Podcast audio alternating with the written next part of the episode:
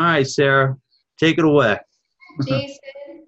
Well, my name is Sarah Breskman Cosme, level three quantum healing hypnosis technique practitioner out of the beautiful Florida Keys, Big Pine Key, Florida. Big Pine. Uh, yes. My website is www.the H O L I S T I C, hypnotist.com. yeah. And my, my phone number is 617 504 2905. And I'll have a link down below for her website as well to, to make it easier for everybody to find her. Thanks. No, what was so amazing is that Jen came because she had a brain tumor. And I thought this was just going to be a regular QHHT session. But the information that started coming out was just so amazing. So you, Jen came to you because she, was it because of the tumor? Is that Well, actually, for she came, we did some hypnosis a long time ago. for Okay. just different things. So she knew that's what I did, but she didn't know what type of hypnosis I really was into. I started 11 years ago just doing basic past life regressions, um, lose weight, quit smoking. And so then years later, when I was doing the QHHT all the time, that's when she came to me and she had a brain tumor. Gotcha. right? So the first the first session that we did was just so incredible and she pulled all this information that I just wanted to know more. I mean, I had read a lot of Dolores Cannon books and the information in Dolores' books just lined up so perfectly with her information. Some things were a little different in the fact that there was so much more detail that was coming through in her session and knowing you know knowing me. I was just so curious. Oh my gosh i just have to have her come back so we can learn more and more. And that just it just keeps blowing me away the stuff that comes out in these sessions. Um, what kind of things was was coming from the sessions? Like what kind of information that was coming through on the sessions? a lot of stuff about the ancient civilizations I thought were really, really fantastic and really interesting. Um, she was pulling information from a past life that she had in what people call Lemuria, and she just could describe it in so many details. I, and I, as a practitioner, I could feel like I was there. It was just so fantastic. Just learning about the culture, the ceremonies, um, just That's what they believed in, and just the type of people they were as a as a culture.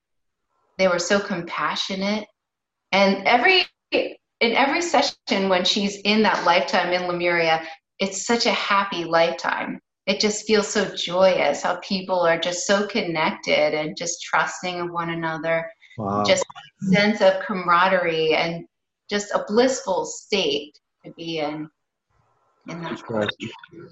Um, they did say Lemuria around that time frame that was part of the golden ages, so it makes Well, sense. that makes sense just uh, such a compassionate people just so spiritual too just in touch with themselves and and of course it was ruled by women What?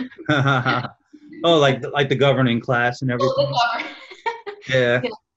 class Yeah, that that's I believe it too because I think uh, I forgot where I saw it at or where I read it at, but that's one of the reasons why things flip because um, you know man wanted more control, so they they flipped a lot of things. You know, like if they had like women statues that had power, they would destroy those statues and, and so on. And then if they had uh, statues that represented them as political figures or religious powerful figures, then they went away. You know, so I do believe that. So, and now it's changing again, from what I understand.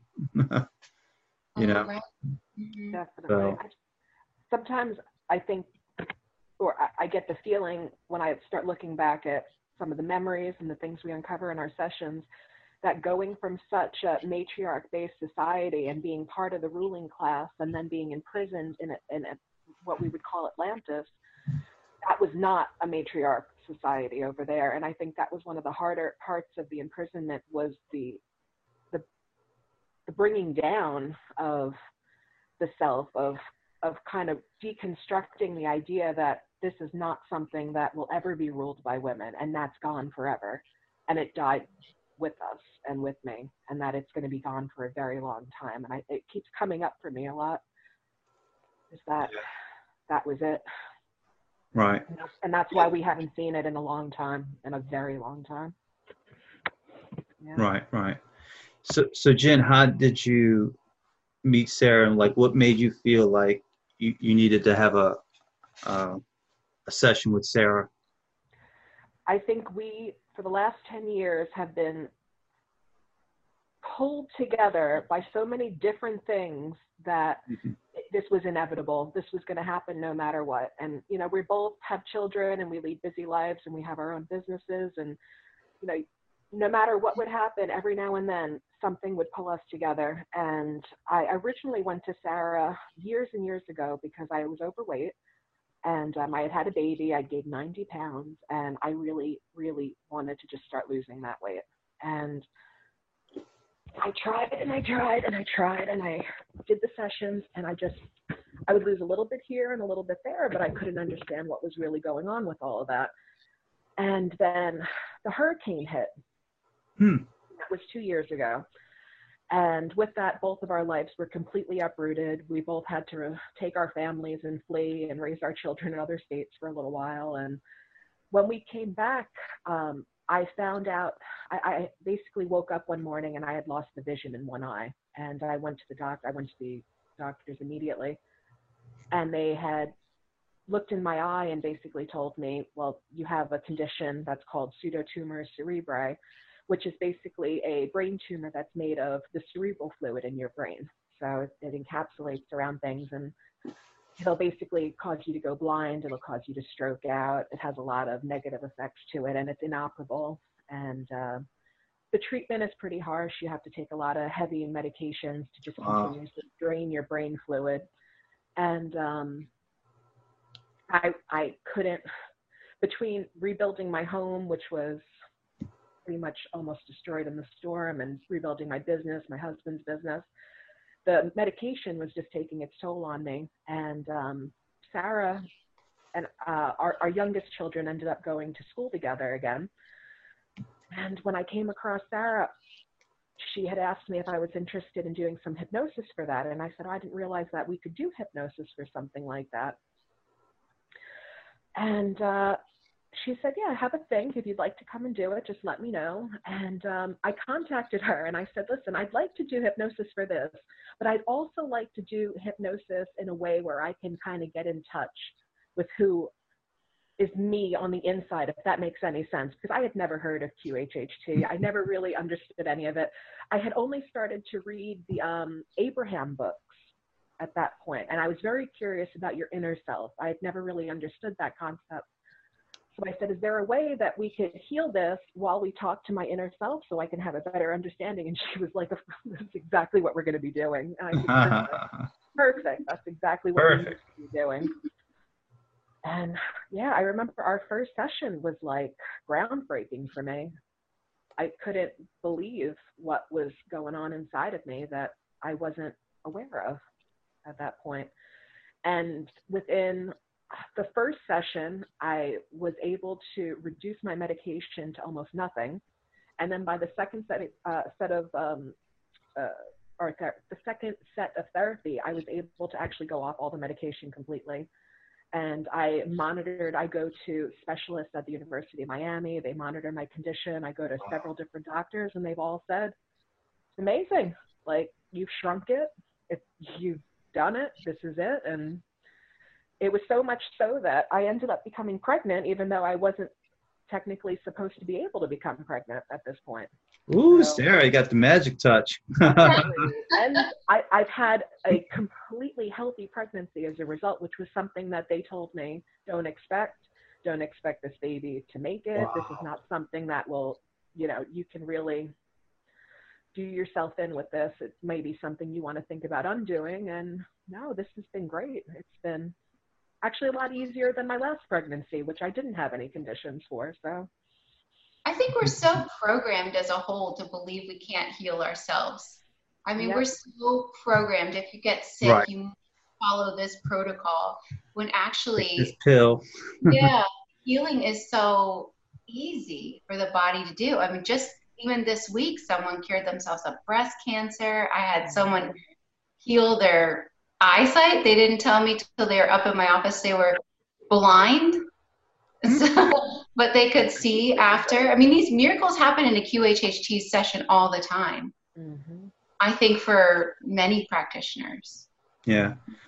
Um, for you with the eye, uh, the tumor fluid, did they say like, well, did your higher self say like what was going on, or um, like why it was doing what it was doing, and what did it do to like take care of it? I think it was in one of the earlier sessions that I remember my higher self when we were doing a body scan that it removed a T-shaped object from the back veins and the um I forget exactly what it was called, but I remember it being like the back area of the neck, like where the stem of the brain is. And I remember also it saying to us that it was a matter of opening up the mind, that it was putting pressure on certain parts of my brain to open my mind up to something that needed to be opened up. In effect. soul speak the messages you know like how the body would send certain messages so i guess in a way it did that so you can see something in a way so you can get more more messages and so on completely. And when I wow li- re-listened to that and I digested that information, it made perfect sense as to why it would happen when it happened, and to have someone so close to me ready to do this kind of therapy and to open this this door up for me, it was destiny. Mhm. nice Not a lot of people look at a brain tumor as destiny, but I do. you know? Well, that's what happens. The body will send messages. It'll place certain illnesses as a message so that it's almost impossible to look elsewhere. The person's forced to look at this message and to get to the bottom of it. yes absolutely so here's the fun question so now you better you're feeling better i guess they did their scans and they were like hey what's going on you know did mm-hmm. the doctor say hey how's what are you doing? How's this happening? kind of thing. Or they just said oh the medicine's doing its job. You're okay kind of thing. Like what was happening? I, I basically have always been very honest with the doctors about the treatments and the medications that they've given me, the ones that I felt were only making me sicker, and with the therapies I've done with Sarah. So they've taken account into all of it. I also go, I do some um, chiropractic manipulations once a week too, which I've also given them full account of. But they're, they're, it's funny. I'll tell them that, and I'll tell them this and what other little things I've done just to help. You know, like I keep a low sodium diet just to make sure it kind of keeps itself at bay. And then when I approach the subject of hypnotherapy, they don't want to hear it. They're like, "Oh, that's nice."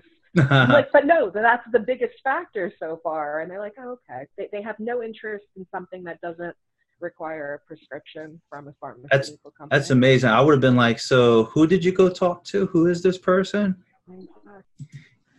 yeah if i was a doctor i'd be like wondering like so how did this happen like because i don't know how fatal it is with the with the eye situation but Mhm.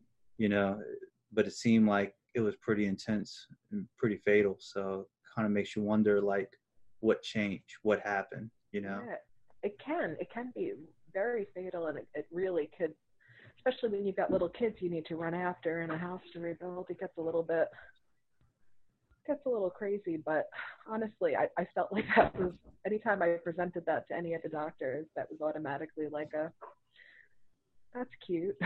That's That's cute. Notice that with any illness, once the message is heard, there's no reason for the body to keep sending the message. exactly. Yes, yes, yes. and I definitely felt that in the sessions. It was definitely a reprogramming of that, and, and a sense of there was I, I was having a lot of fluid build up, like incredibly building up. It was all in my face and my feet and my hands. And in some of our sessions, we would she would just drain me, and I would have this unbelievable effect of just like the water would go away within 24 hours, and I would be back down, and I could feel normal again, and it was unbelievable. Unbelievable. No medication worked like that for me whatsoever. Wow. Was the higher self doing anything? Like, was the higher self like? Were you able to see anything? Like, or like, or like to help you get rid of the fluid or whatever? just listening to the tapes over and over again listening to the recordings Listen to your tapes. recordings, people. Mhm. I would have Very Yeah. important.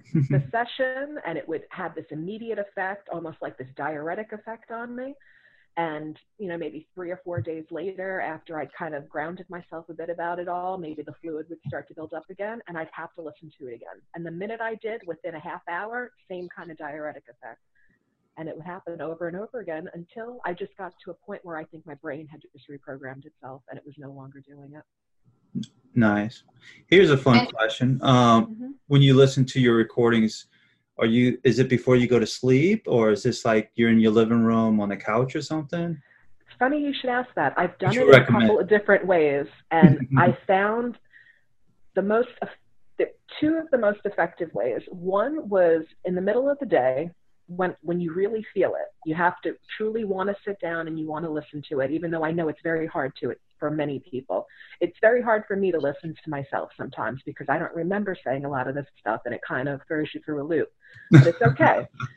But if you sit down with a pad of paper and a pen and you just listen as if it's someone else's tape and maybe take some notes on it, I find it's very effective doing that when you can distract yourself with pen and paper and take notes. Yeah, that's a good point. Good idea. My, yeah, my second favorite way to do it is as you're about to go to sleep with a set of headphones on and actually let yourself go to sleep while you're listening to it.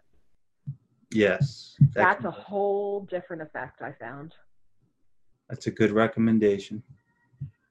Definitely. So you're listening to the recordings. So what did you think hearing yourself speak and it's a different type of voice, or if, if it's, it's your higher self and you have no memory of it? What you thought about that? sometimes it's irritating to hear myself. It is. It's it's a little like I, I can't always explain it that well, but it's very offsetting in a way. Like that's not me. That's not me at all. Uh, but then all of a sudden you start getting into it and you listen a little bit more and you just kind of resign yourself over to it and you stop feeling funny about it. And then all of this stuff starts opening up. And I'll find more information when I listen to it over and over again. Over and over again. It Yes, has yes. to be. I always do. And, and then it just starts trickling into my everyday life. It has that effect. Um, I know you had multiple sessions so far, but how many times you probably listened to the first one, for example? Probably about five, six times the first one. Wow. Yeah. I was I was determined that this was gonna work because I didn't have a lot of options at that point. Yeah, Yeah. interesting. And I think that's a big part of it too. You have to truly believe and want this to be workable for you. Approaching it with this negativity is never, it, it just doesn't bring you really anywhere. You got to have Right, that right. open Yeah, but- about it Be open minded about it. Is that very much. thing? Yeah, yeah. If you're gonna be closed minded about it, it's not gonna do anything for you. Like if you're walking in there to prove people wrong, it's it's never going to work. But if you're going in there to do something for yourself and to find more out, out about yourself, then you can't go wrong. Interesting. I always tell people try not to judge the, the session, just try to judge the results. Just have an open mind and look for the results because sometimes they're really subtle at first. Sometimes the higher self will say, Oh, they're going to notice something really subtle at first. And then in the next couple days, they're going to start to see these results. try Yeah. not to miss them as a weird coincidence that all of a sudden they were blind and they can see. You know, try to you know be appreciative too. I think the the guides and the higher self really likes it when the client is appreciative and and notices the the changes. Absolutely. Definitely. Before we move on to the next subject, was there any other healings that you noticed? Anything else? Within myself, definitely, I had I had gone to her about um, some issues with um, my thyroid as well, and she's helped me balance that out and has kept it very successfully uh, at normal levels. Um, we also I've had a couple of issues with just when I was first pregnant. I wasn't I was really nauseous all the time. I was having a lot of trouble, just you know, keeping my head at bay, and definitely that helped out a lot. That balanced me out. We were very cautious though and careful in the early stages of the pregnancy, just because we didn't want to upset any balances that needed to be there. Um, I think I've also had instances where um, I've had colds and I've gone there and I've left fine, completely fine. I remember one day I had some issues with my neck and my back, and that was fine afterwards as well. So I pretty much just go, what's going on? hey, I'm here for my checkup. Here for my checkup, and we're good. And we're good. nice. Now for uh, all the interesting and fun stuff. Um, so what was coming through your sessions? So you pr- you pretty much had some intense session, and also I will leave a link down below for her QHHT session where she, she was talking. So tell us uh, loud and clear, like what was uh, how what what was coming through your session? The first session I remember, the first thing that ever came through to me was probably my first incarnation here on this planet. And I came through as this man, it was a commander or um, a captain. And the captain basically, I, I remember having this huge, impre- this impression of these huge green ferns in front of me. And I was lost and I couldn't find this partner that I had and I was devastated and I couldn't figure out where to go or what to do and I just felt so utterly alone and we we continued to go into that. And what came across to me was that I was not from there. I had come from somewhere else and I was parting part of some I was leading an an expedition not an experiment but an expedition but maybe partly an experiment too. I think there was a good experimental value Yeah. there and I had led a group of people believe it. here from another place, another planet, and we had come to begin seeding this planet. And it was the timing had been right, and the locals, the natives that we had here already on this planet, were ready to be interbred with, and we were ready to start building civilization. It was just ready for that. And I was one of many, many expeditions that were set off at the same time. Mine was not a successful one though, because our ship crashed, and I believe that the ship crashed because it was meant to, that it was programmed by higher up beings from where we had come as part of what would happen if they landed and they didn't have the technology.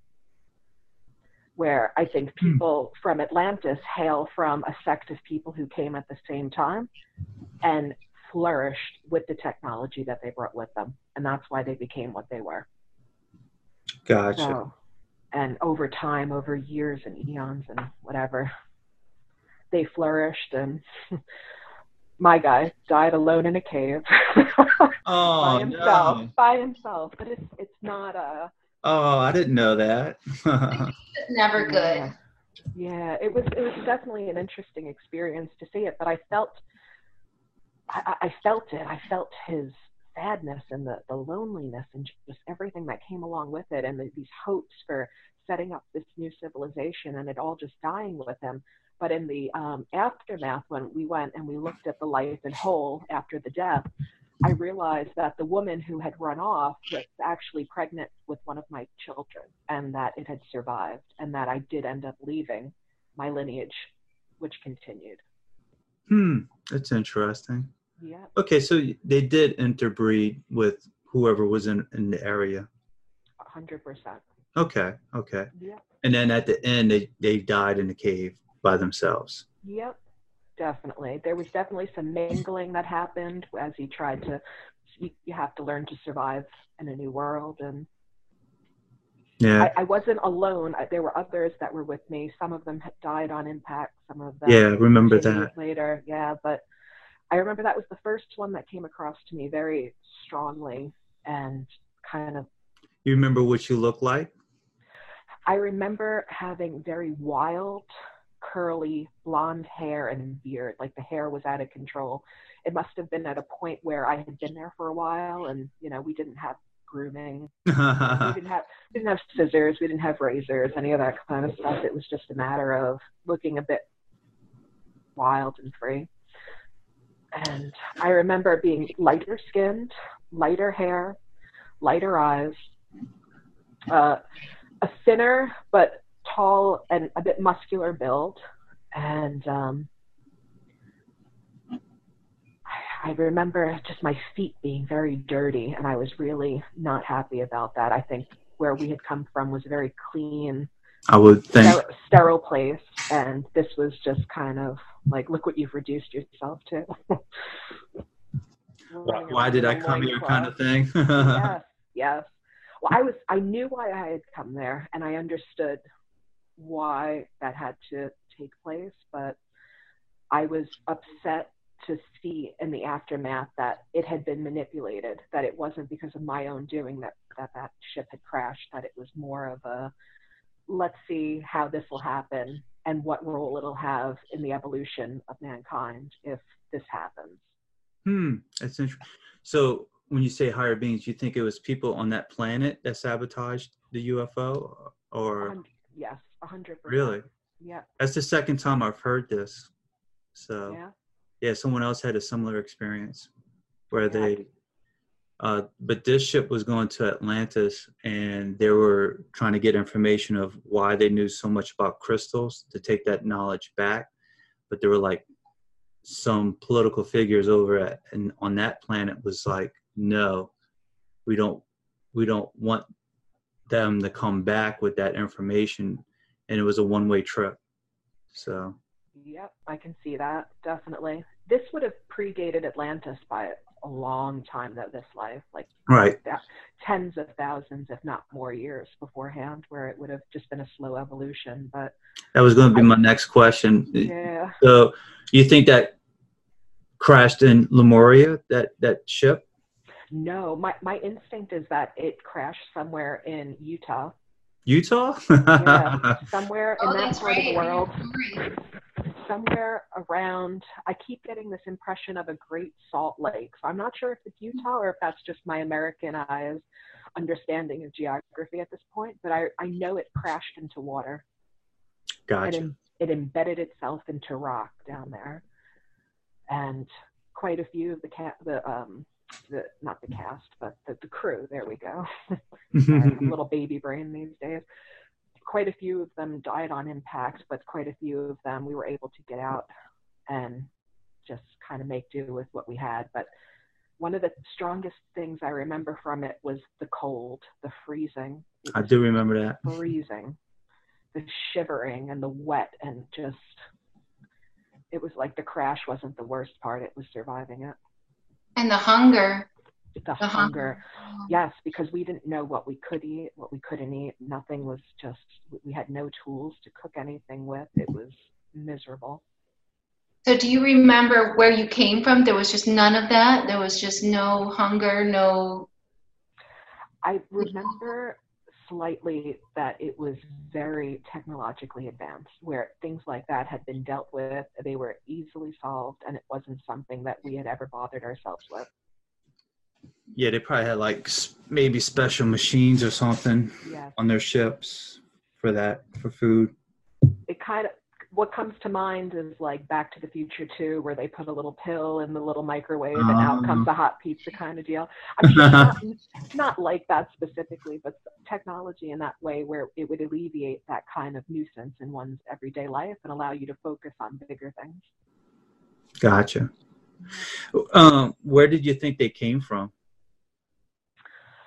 I have an, a feeling that it's this one specific area of the sky that has always pulled me towards it. Um, if you look past the Big Dipper, there is tends to be this really bright star that goes a little bit further past it, Uh-huh. and I, I think it's from in that direction. Okay. I don't know what star system that is. I don't either. I'm not very well versed in any kind of astronomy, but I know, know, that there's certain comment. things that always pull me towards them, and that's I'm one gonna of go look at it tonight.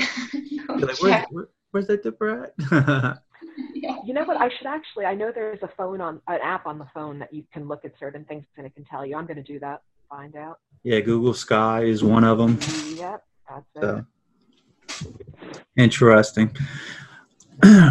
um, so do you remember anything else from that that scene? I guess you could say of that life.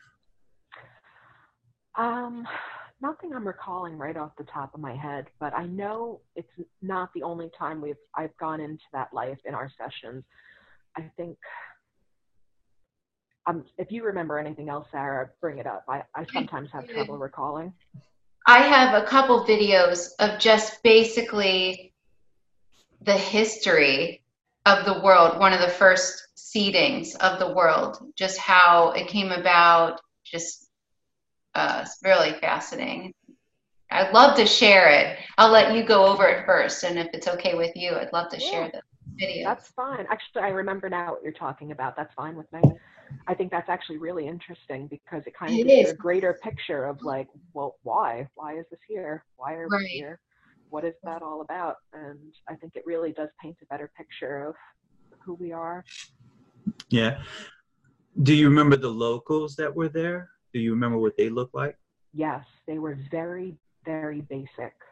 Like your first impression of man from the evolved animal and very primitive, very basic language that was, you know, I guess coming from such an advanced place, it was probably somewhat torturous to have to try to communicate and make things work and very very deep in a type of uh, systematic culture of like women have this role, men have that role already from the get go.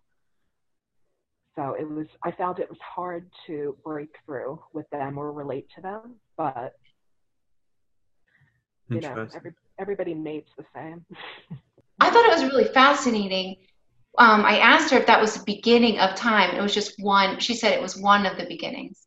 It had been reset and started over many, many different times. Almost yeah, just believe it. I Definitely. believe it. Um, so, what was the reasoning for mixing of the DNA? D- Did you have a sense of that, or um, selling with the locals? Why to mix with the the DNA? Did they? I my instinct on it was that it was meant as a way to perfect both types to bring those up higher and for us to kind of learn a bit more about our primitive origins because we had evolved so far from it that we kind of lost touch with the basics in the beginnings. So it was one was moving forward while one was moving backwards and it was going to meet in the middle and create something new. Interesting. Hmm. So it's kind of like one's up here, one's down here. Hey, Yeah. bring it closer. You know, And let, let's see what happens.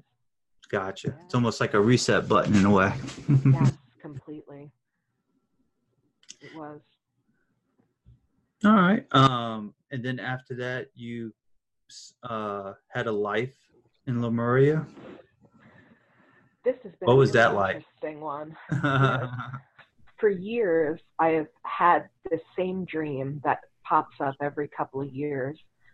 And um, the dream is always I'm on a beach, like a very narrow beach, and behind me is a very steep cliff that goes straight up behind me, like a big rock wall that'll go up maybe 60, 100 feet. And it could be night, it could be day.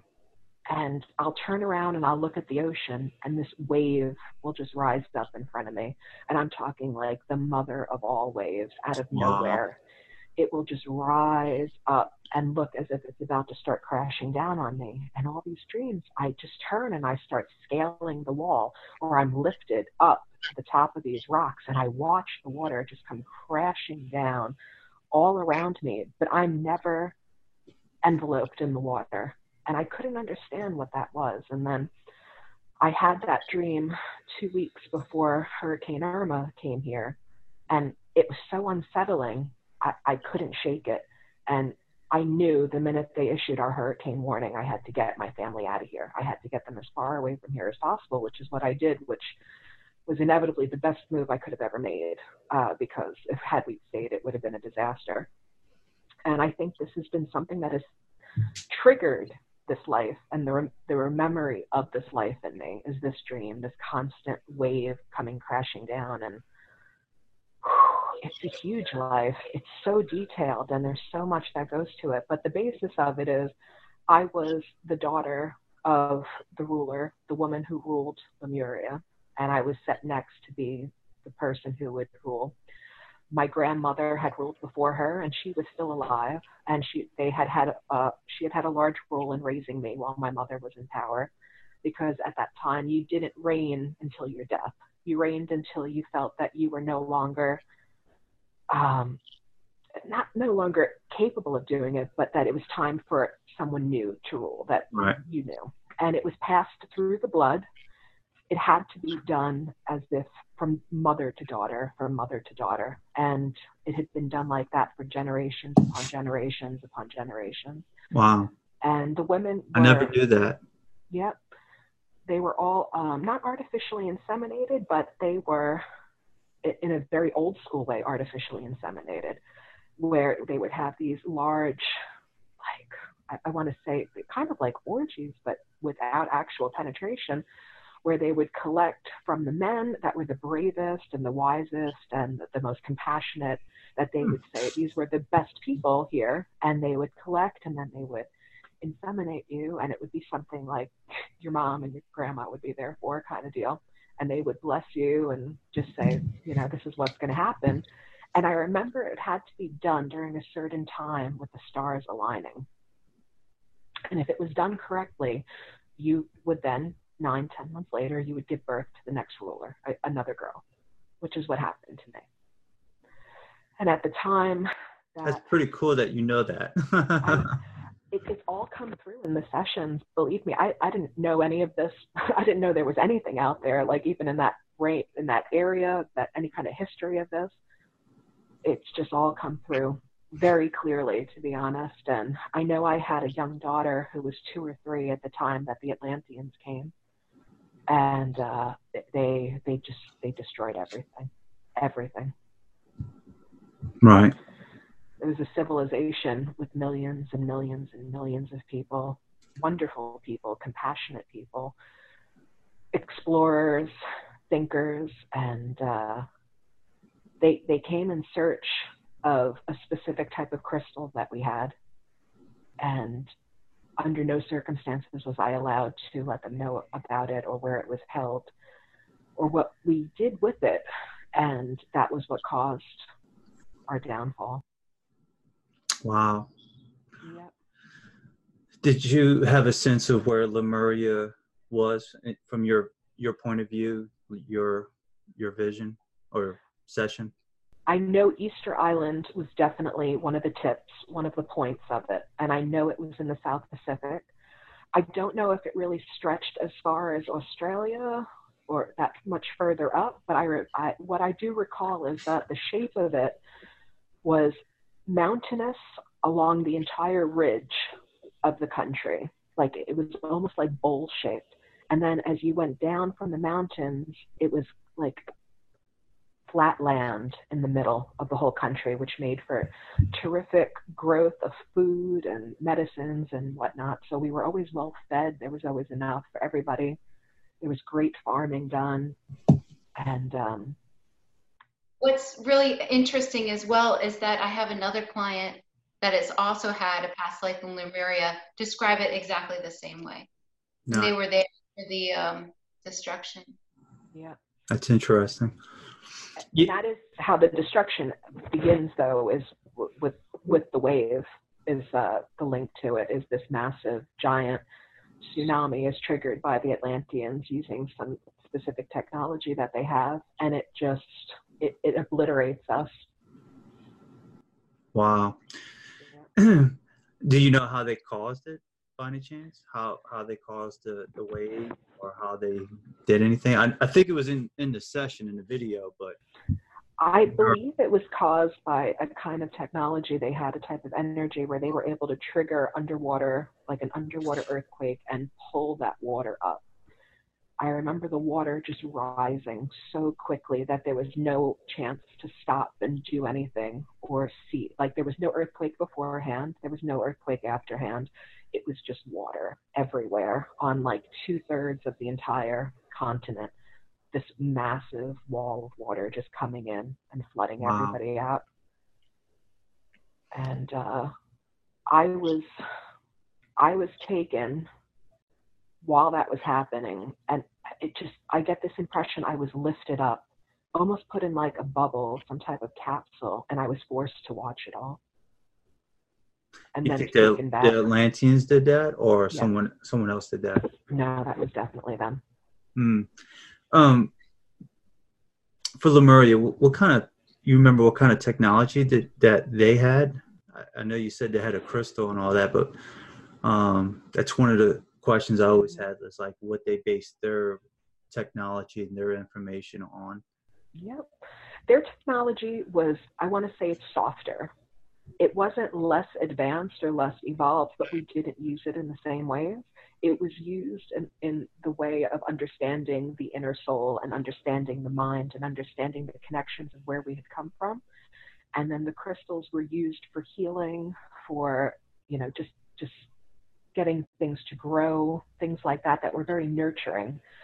The same kind of technology was being used by the Atlanteans, but it was being used as like a hard kind of uh, yeah. technology where it was very i felt like it was very metallic and very cold and very brisk and very you know uh, just like there was no compassion there it was all just I, I, it's very what's the best way to explain it just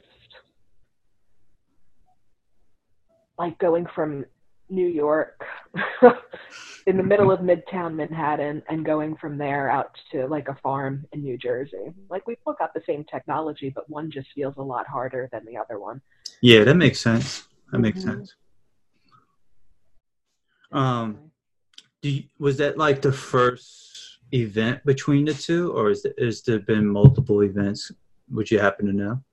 I believe it was a short period of time from when we first met, probably within maybe a year or two to the time that the civilization was destroyed. And then about 60 years later, uh, Atlantis is destroyed. Yeah. Yep. Yeah, I remember that uh, that session pretty well. yeah. So I've been trying to focus a little bit more lately about that period of time and trying to understand what happened then because I think it's been blocked out of me for a long time. And peeling it back layer by layer has its you know it's not easy. You have to really dig into it oh absolutely it. but uh i i Plus a lot of stuff happened. it a lot is, of trauma.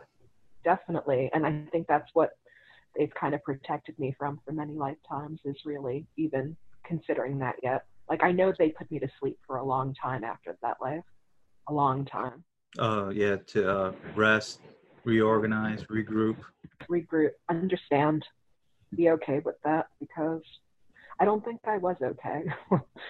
right. By the time I died, in- I was not okay.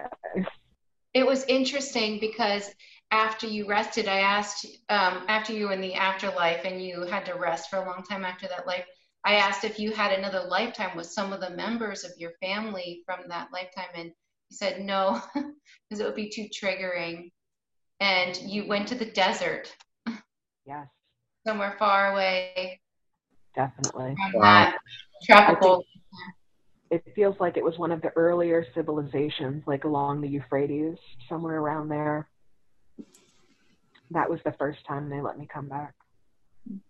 And even this lifetime, I think this is the first time they've let me have contact with people who were um, my family in this life. I mean, back then to now, just because if the timing's right and they know I can handle it. Yeah. Yeah. You just think of how many thousands of years that was ago.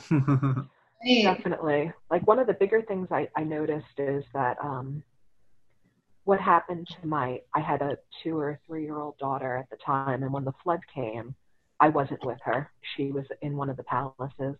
And what I saw after I had died, what we had gone back, I wanted to know what happened to her. And I found out that she had been hit so hard by the wave that her, she was impaled against the wall on the back of her neck. Something impaled her into the wall. And um, like wow. one of my children was born with a huge mark on the back of her head right there. And I've always kind of wondered, like, what, what the hell is that? Why does she have that on her head? And uh, I, it makes more sense to me now that that would be there and we would be reunited like this right now. Yeah. And if that is the case, then she's bringing that energy with her from that life, from what it sounds like. Definitely making Yeah. up for lost time. If, if that's her in that previous life, then you know it's bringing that energy field and that residue with her, from as Dolores Cannon likes to say. I mhm. think that's exactly what's happened. That's interesting. I don't feel that way about everyone in my life. You know what I mean? Like I don't go looking for little things, but when when some when that happened, I was like, oh my god, that is what it is. That is what happened, or and yeah, it, it goes deep. It does because then you know you don't only have that to deal with, but then you start thinking about like, wow, well, what are we supposed to be doing now in this life together?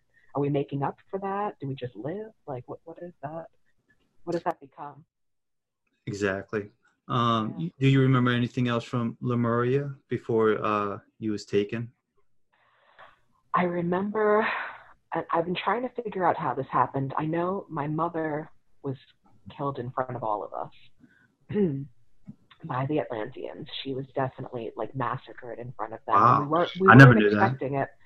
Yeah, they, they were, at first, they came to us looking for us to teach them about this technology that we had, where we were able to still communicate with the home planet through these crystals and that was something they could not do anymore. They had lost that technology, they had lost the crystals, and they were begging us, This is the only thing that we don't know how to do. We need you to show us. And my mother had communicated with them, and they said, Under no circumstances are you to let them know any of this. So my mother and my grandmother and I met, counseled, and we decided, you know, let's be friendly with them, let's be open with them, but under no circumstances are we to share this information. And when they realized they weren't going to get it, they I, I get this impression that she was reduced to small pieces. I don't know what they did to her though. They used some sort of a light, I, I think you were saying, some sort of a light that just kind of like broke apart. Yes, it was something that just I remember like just small chunks of her everywhere. And um Oh wow.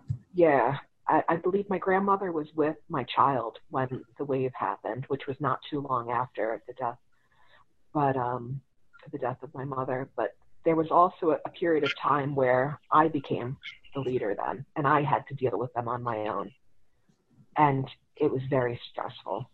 That we had no idea what was going to happen, and the people were not happy that I was still trying to negotiate with them, and we weren't a warring culture. We weren't quick to war. We understood what that would mean and what detriment that would have to people. And I kept trying to bring this to light to people, but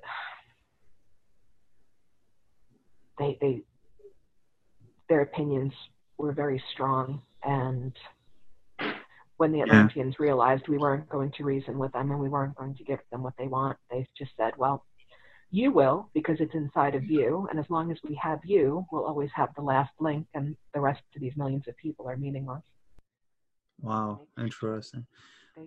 What did you look like? Do you remember what you looked like and what your parents looked like?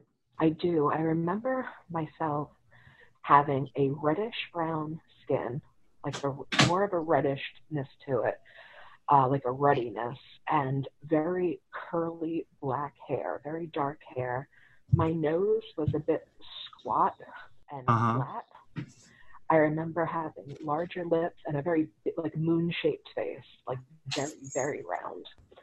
And I remember being stout, but very strong, but um, not very tall.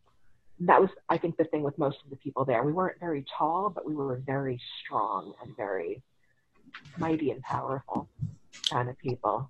And I remember snakes having something huge to do with it. We were very big into snakes and snake Hmm. skin, and just snakes were a big deal for us for some reason. That's interesting because the other um, client that I have that went to a past life in Lemuria described snake skin. So I think that's interesting. um, were they connected? Oh, I asked little Banksy. Um, well, you, well, that's interesting. I would have never known that. You think snakes played a certain role in their culture? I think they were a very sacred object to them, or something they related to, or just something that kind of maybe had its place in their early history there. But I, I just remember there was a, like a lot of the clothing was snake skin, and a lot of the um, the carvings in in our palace was all snakes. It was just not a snake going on there. Hmm, that's interesting. Reptilian too, maybe a little bit of like lizard going on, but yeah. Like reptilian skin kind of thing. Was yeah, definitely. was that the kind of clothing or? I would. My guess is yes. I don't know if everybody wore that, to be honest, but I know it was definitely something that was meant for the my family. There was a lot of that going on. Gotcha. And y- your parents look similar. Your your mom and your grandmother. They did. I remember my mother. I remember my mother looked a little bit different from me. I think she was this more of like a this. She's beautiful kind of deal, like the ultimate ruler, like the, the ultimate queen kind of deal, and just very like someone who I I tried to be like, someone who I didn't feel like I could be like in many ways. And um, my grandmother, I remember she was a bit more courtly. She was always quick to make a joke kind of a person, where my mother really didn't have a sense of humor. It That's funny. You you was able to pick up on all that. Yeah, it's, it's funny. I it comes to me more and more as we open this up and we go down this road. It it, it starts coming to me in trickles or in, in jumps, in dreams hmm when I'm driving. Oh, that's interesting. Yeah, that's true. Yeah, definitely, it opens it up. And I've been taking a lot of notes on it too. So I just go back to my notes and I see where I left off and I try to pick up from there and kind of visualize a bit and see what it is.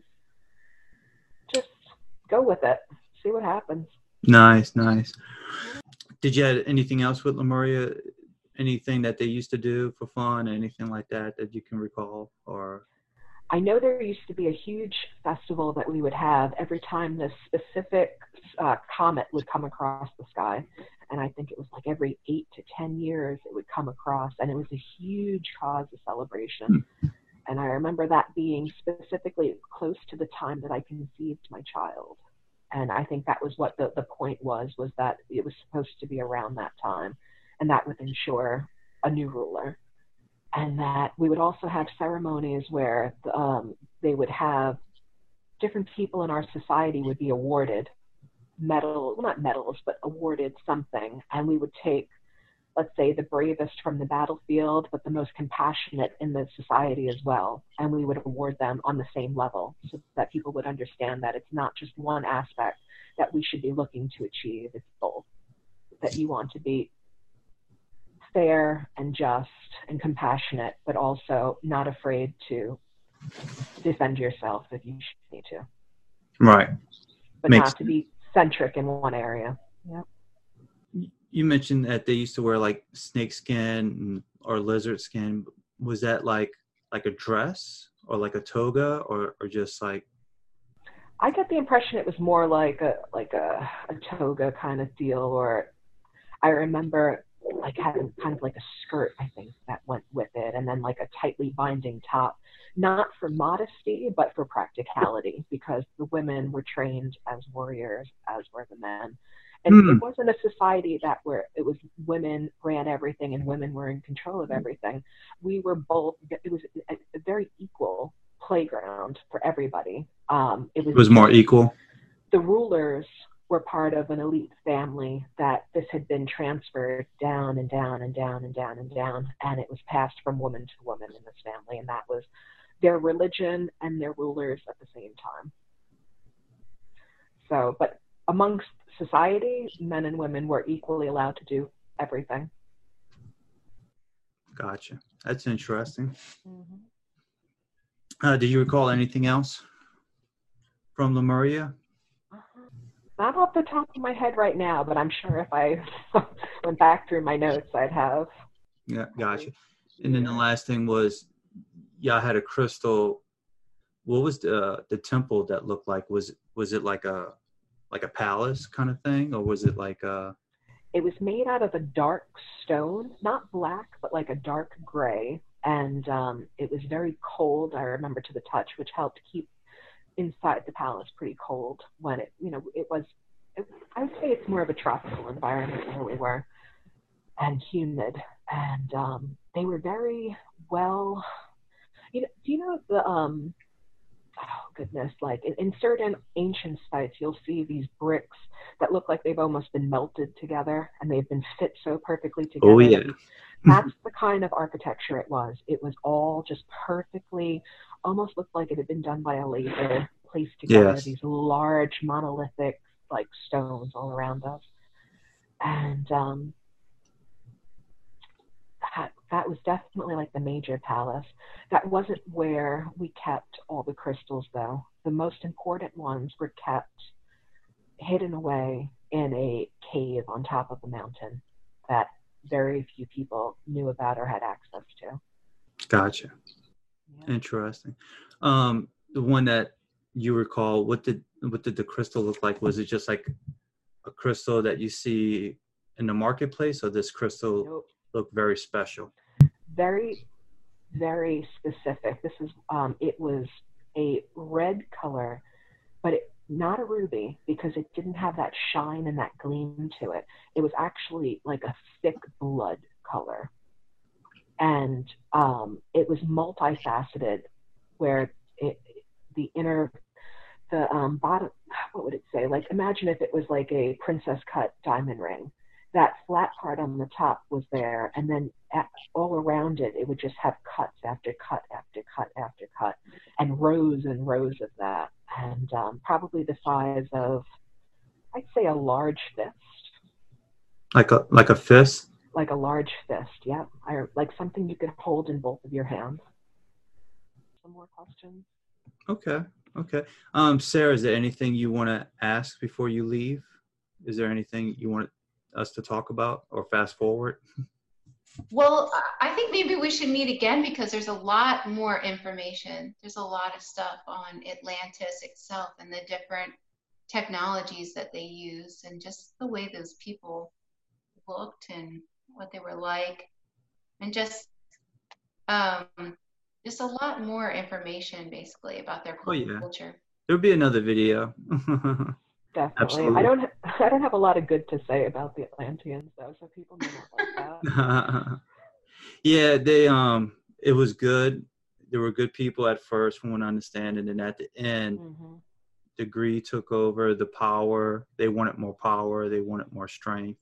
Yep. So and that was gonna be one of my questions tonight was to to ask you like why like what was the purpose of them wanting more power, more strength? I have an idea of why, but I just wanted to get your opinion about it.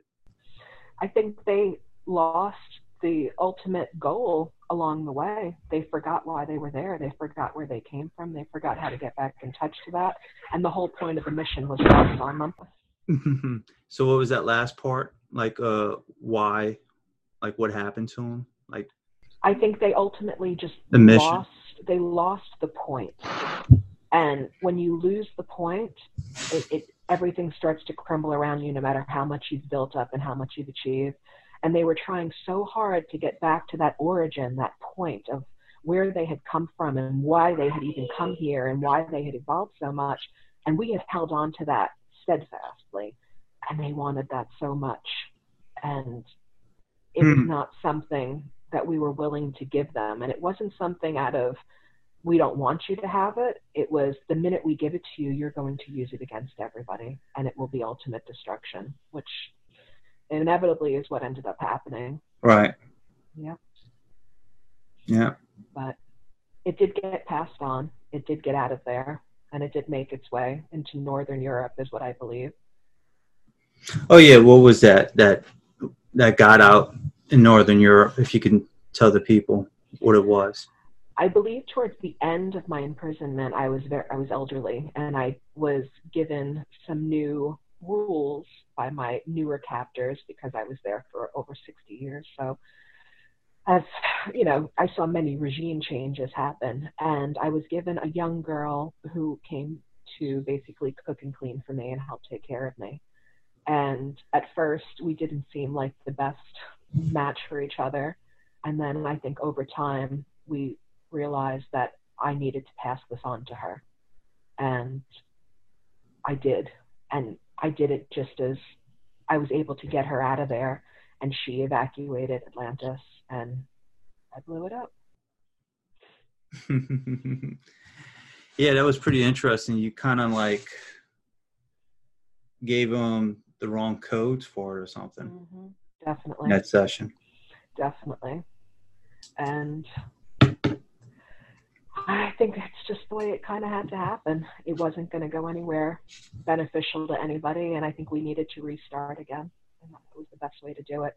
And the right person had the right information. And my instinct on it, we looked at it after one of the, like after death in the session, and I think she went north. And I think that's where you get a lot of your, your maybe Norse mythology or, or things like that, that would, uh, but not like, not anything newer. I think very ancient, ancient, ancient Norse mythology that would predate Right. the gods that they had. Like the basics of it would come from this power being given to her and her going with it. Uh, she couldn't get everything, but I was able to give her what I gave her. Nice. Interesting. All right. Well, before we wrap it up, um, is there going to be another video, another video collaboration to share what happens on the other side, uh, on Atlantis side, the Yeah. imprisonment? We could definitely do that. Mm-hmm. I think you've got you got a time frame where we can talk again about this, probably in the next two weeks, uh, and then I might be a little bit a little sidetracked for a couple of weeks or maybe a month or two with the baby. Okay. But um, I know I'll definitely meet with Sarah again. Yeah, because you have more information about what, where they went, what they did afterwards. You know, what kind of technology they had on the Atlantean side. So it seemed like you had a lot more information afterwards. Definitely. I'm trying to I'm trying to get a good like a good chronology of this whole thing down pat before I really you know what I mean, before I really start letting everything out because I want to understand it first. And I feel like once I understand it better, then I can bring it out to people who can relate to it more when it's, it's fully fully understood in that sense. I think that's my job first. I have to kind of delve through it and remember it Mhm. and understand it and put the pieces together. And when that Absolutely. comes together, I think it'll be an unstoppable force that will help people remember that this was part of our history here. Absolutely. I'm pretty excited to be part of it. Thank you. I'm excited someone cares. like I didn't really think this was anything more than Sarah and I working out some health issues of mine and who, knew? Who would have known? who would have known that this was even here? I had no Right? idea. And this wasn't something like I had no knowledge before it. I had no history of like understanding of any of this kind of stuff in the world, you know. It just flows. When we first started, I was a little hesitant because I didn't think, you know, I didn't even know if you'd be open to this. Mhm. Just, it's just like night and day now. No, definitely, isn't it? Now I've always been open to this kind of stuff. I've just never had the right tools put in front of me to help get me there. Right. I think a lot of people would say the same. Mhm. Yeah. Okay. Well, Sarah, is there anything else you would like to add before we call it a night and and get ready for the next video down the road? just that each video just surprises me more and more. There's just always so much information. yeah. Just that puts universal consciousness all together for me, basically. Everything just fits as a whole. Nice. So I'm excited to share more with you.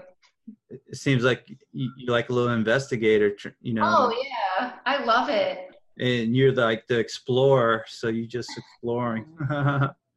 so, okay, cool.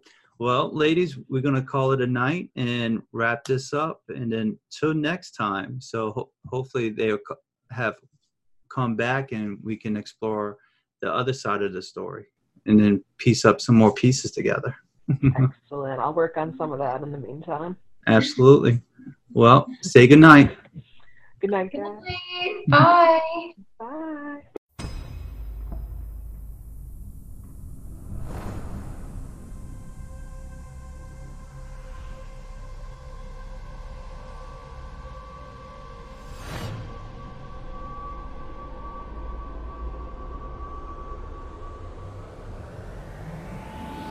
Because I remember in your video you had a past life, viewing your past life, and then Yeah. kind of that was that was pretty intense. That was different. Yeah. so you were seeing your past life in the past life. So Yes, completely. And it's crazy how it works, but it's it's very. I feel like for years I couldn't understand what I was seeing or what I was dreaming about or what was coming to me as I'd encounter different things. And now it makes complete sense. But it really took doing the QHHT therapy for me to really start to pull it together, glue it together. You know. hmm Ooh. absolutely. crazy. Even as we're talking, I'm getting these like crazy like energy surges going through my body. Well, they are probably so excited that you're talking about this, you know, because that was your purpose in the other lifetime when um lifetime where you saw that past life in your past Yeah. life. and um, your that was message your out there. Yeah, to get the message out there. exactly. It also makes you wonder for all this to happen. There, there's a reason for it. You know, for you to want to have this information come forward. Like, there's more than just your experience. Like, there's also probably information that needs to be shared. You know, whether mm. hey, you know, we've been here once before, don't do this again. Or, hey, there's some information that everybody needs to know about because this is what we used to do and this is what we need to do again for the future. And this is mm. how we need to act and, you know, or this is how things were done in the past that helped us.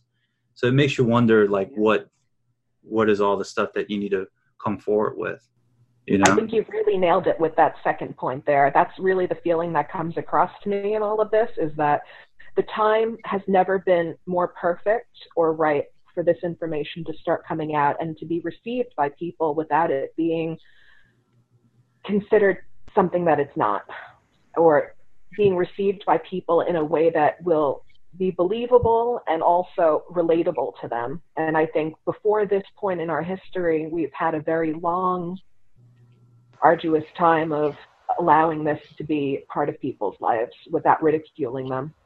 And that's why it's coming through so clearly now, and this is the way it's working out. It's just the time. Yeah.